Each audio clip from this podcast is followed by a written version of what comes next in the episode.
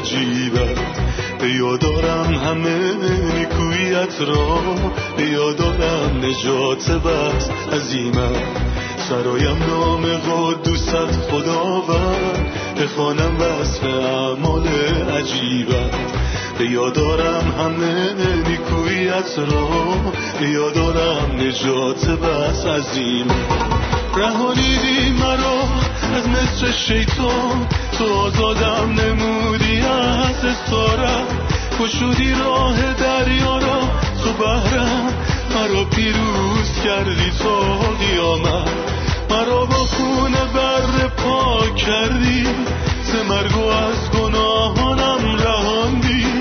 میان غربت و تنهایی من. به من تم نجاتت را چشاندی. به من تم نجاتت را چشاندی.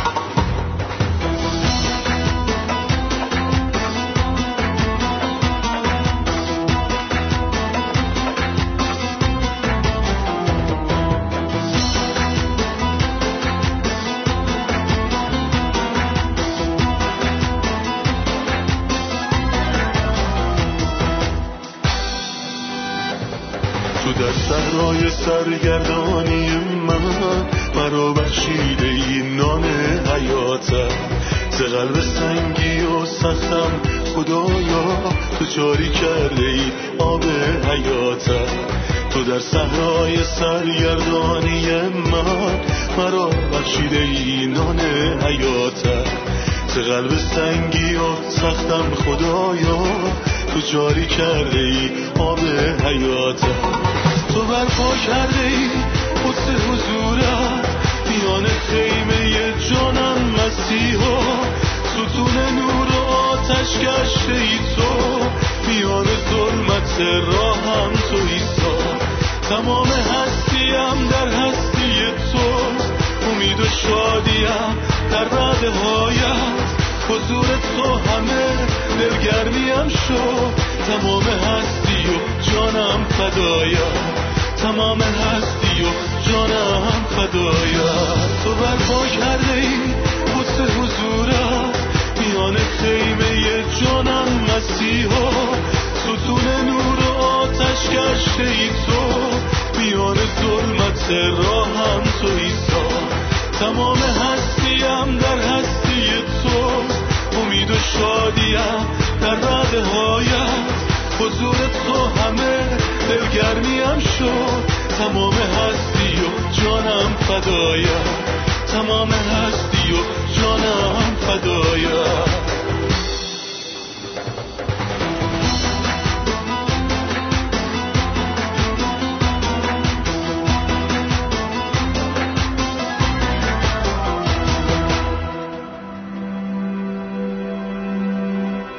داوری آینده تخت داوری مسیح.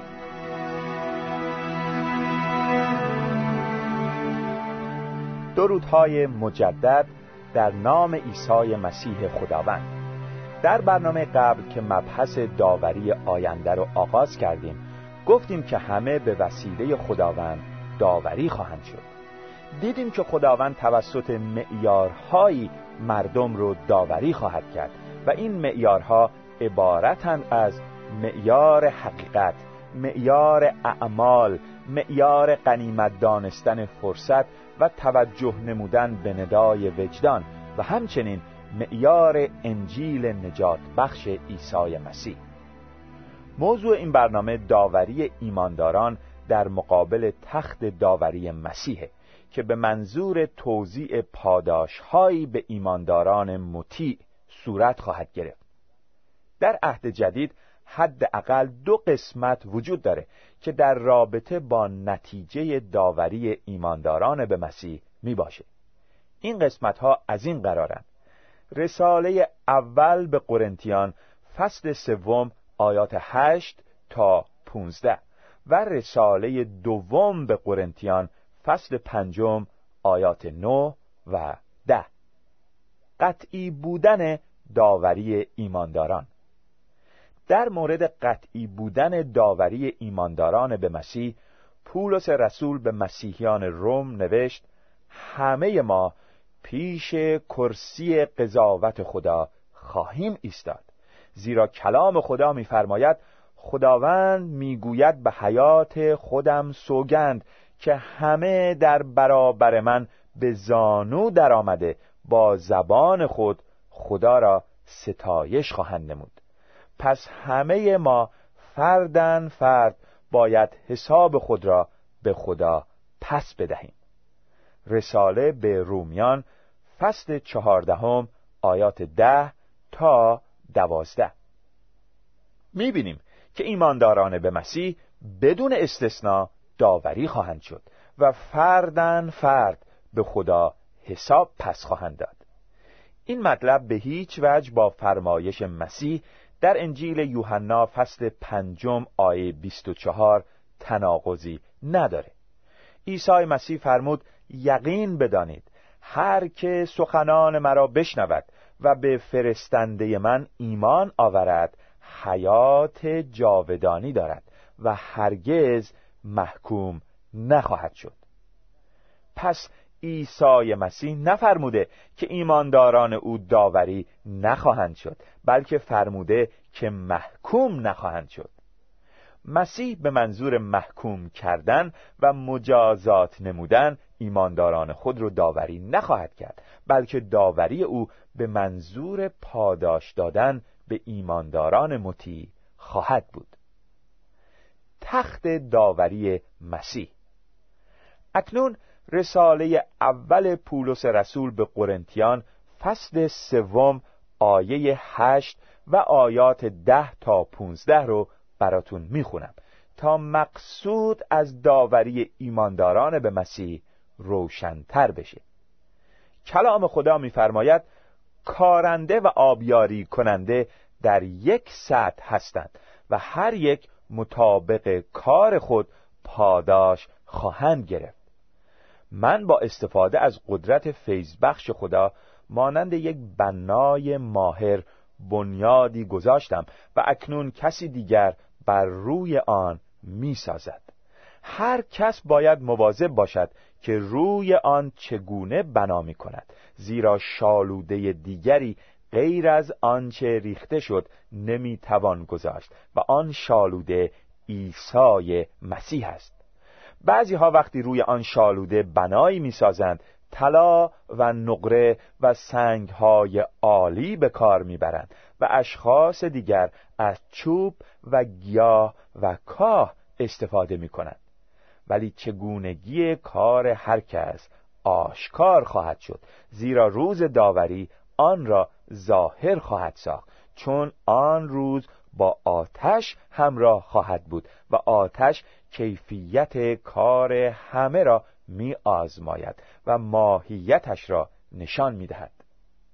اگر آنچه را که آدمی بر روی آن شالوده ساخته است از آتش سالم بیرون آید آن شخص پاداش خود را خواهد یافت اما اگر کارهای دست او سوخته شود پاداش خود را از دست خواهد داد ولی خود او نجات خواهد یافت. مانند کسی که از میان شعله های آتش گذشته و نجات یافته باشد. می‌بینیم خدماتی که مسیحیان در این دنیا انجام میدن به ساختن یک امارت تشبیه شده که بر روی پایه‌ای بنا میشه. از آنجایی که پایه خود عیسی مسیح مسیحیان بر اساس آنچه که بر روی این پایه می‌سازند داوری خواهند شد. پولس رسول به مسیحیان قرنتس نوشت هر کس باید مواظب باشد که روی آن چگونه بنا می کند اول قرنتیان فصل سوم آیه ده. پس این مطلب که چگونه بر روی پایه می‌سازیم از اهمیت زیادی برخورداره. البته پایه محکم و صحیحه اما کسی که بر روی این پایه امارت رو می‌سازه ممکنه مصالح خوب یا بد به کار ببره. به همین علت مسیح در آینده ایمانداران خود رو داوری خواهد کرد.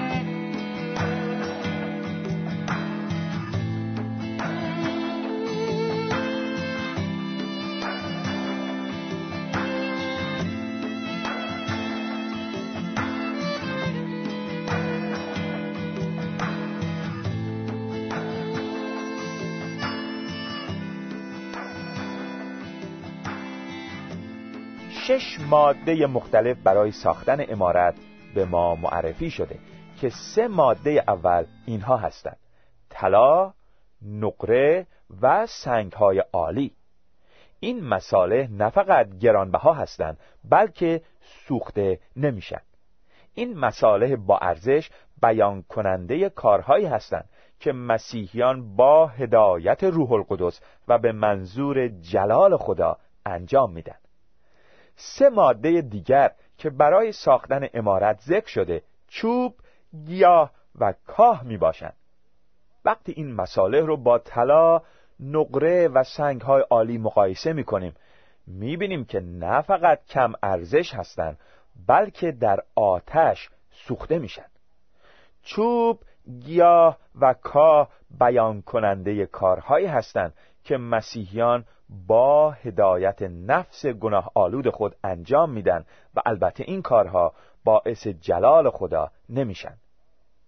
در زمینه داوری ایمانداران به وسیله مسیح بایستی به این نکته توجه داشته باشیم که کیفیت کارهای ما از اهمیت برخوردار خواهد بود نه صرفا کمیت کارهای ما.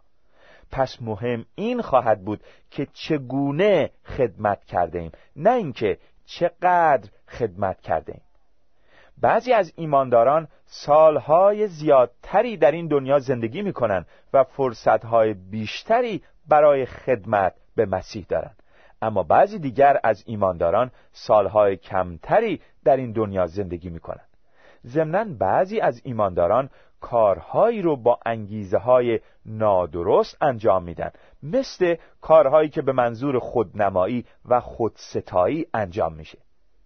در داوری مسیح خدماتی که ایمانداران در زندگی مسیحی خود انجام دادهاند و به امارتی تشبیه شده به وسیله آتش الهی آزموده خواهد شد. آن وقت چیزهای سوختنی یعنی چوب و گیاه و کا سوخته خواهند شد و از بین خواهند رفت. اما طلا و نقره و سنگ های عالی باقی خواهند ماند. به این ترتیب چنانچه کارهای یک ایماندار از بوته آزمایش صحیح و سالم بیرون بیاد او پاداش خواهد گرفت. اما اگر کارهای ایماندار سوخته بشه و از بین بره او پاداش خود رو از دست خواهد داد. از آنجایی که این داوری مخصوص ایماندارانه و صرفاً به منظور بررسی کارهای آنان می باشه هیچ کس محکوم نخواهد شد و به دوزخ فرستاده نخواهد شد. اما همونطور که ذکر شد عدهای از ایمانداران پاداشی از مسیح نخواهند گرفت. به کلام خدا توجه داشته باشین. میفرماید اگر آنچه را که آدمی بر روی آن شالوده ساخته است از آتش سالم بیرون آید آن شخص پاداش خود را خواهد یافت. اما اگر کارهای دست او سوخته شود پاداش خود را از دست خواهد داد. ولی خود او نجات خواهد یافت. اول قرنتیان فصل سوم آیات چهارده و پونزده.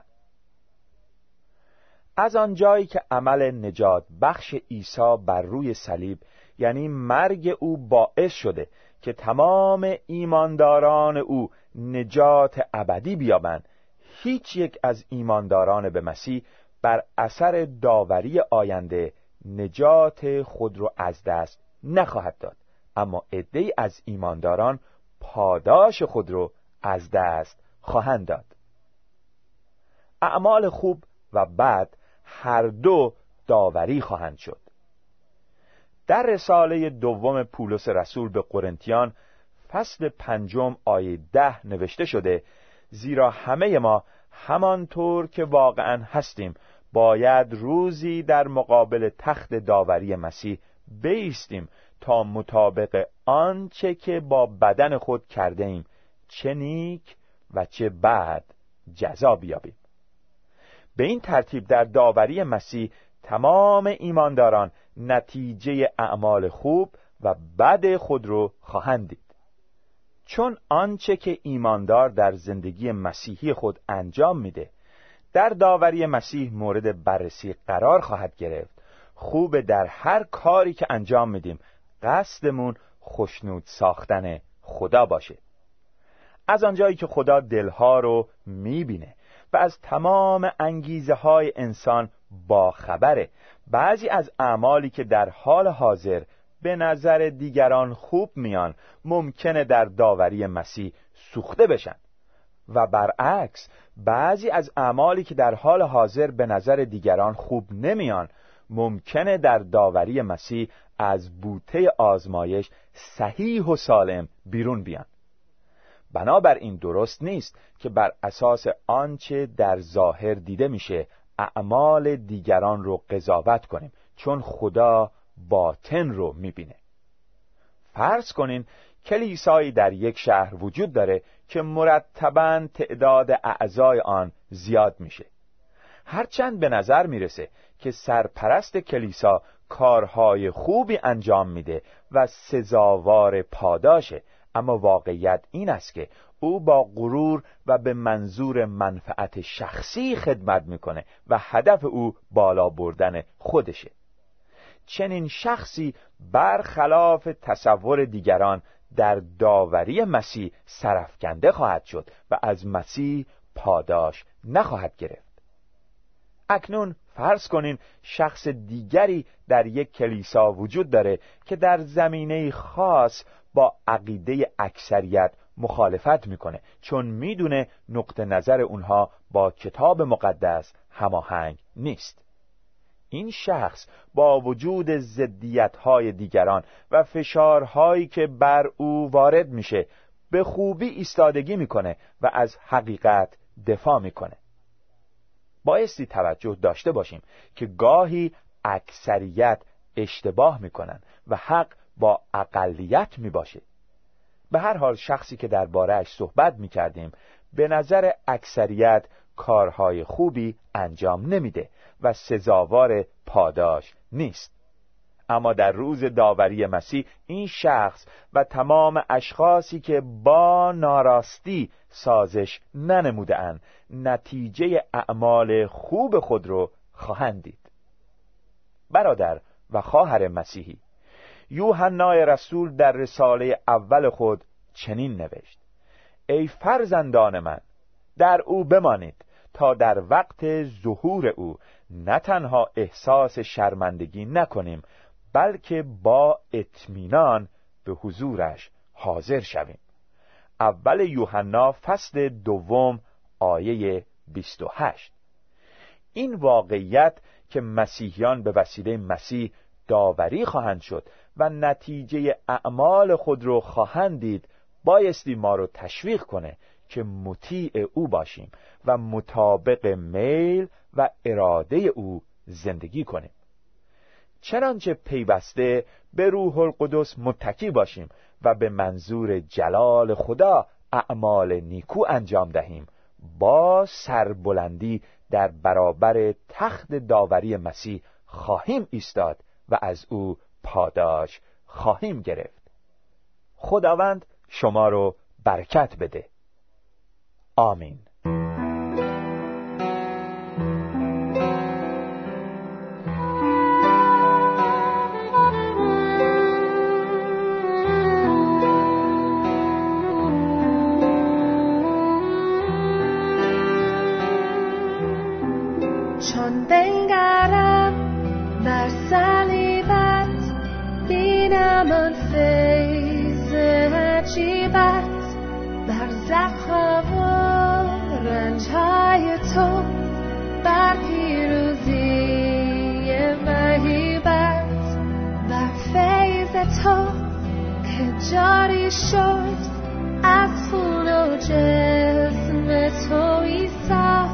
شفا دادی از زخمایت این روح سرگردانم را صلیب تو تخت تو شد تا بران بنشینی پادشاه تا آشکار سازی عشقت را بر روی کوه جتا پادشاهان جان می‌گیرند تا سلطان عالم شوند. شاه ما جان خود بدار تا سلطان قلبم شوند. عاشقانه سرایم چون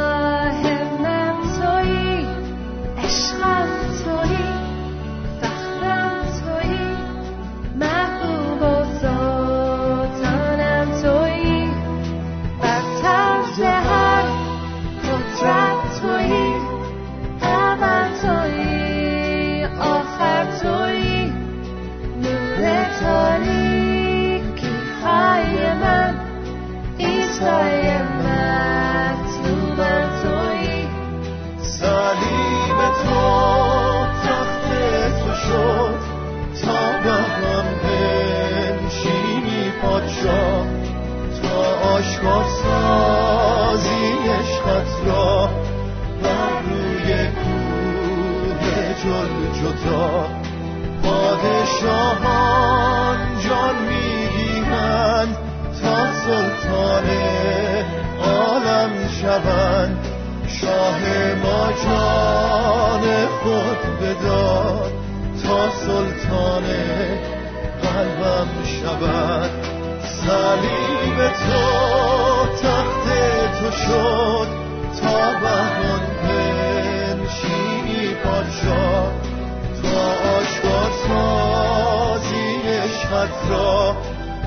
روی کوه جل جدا.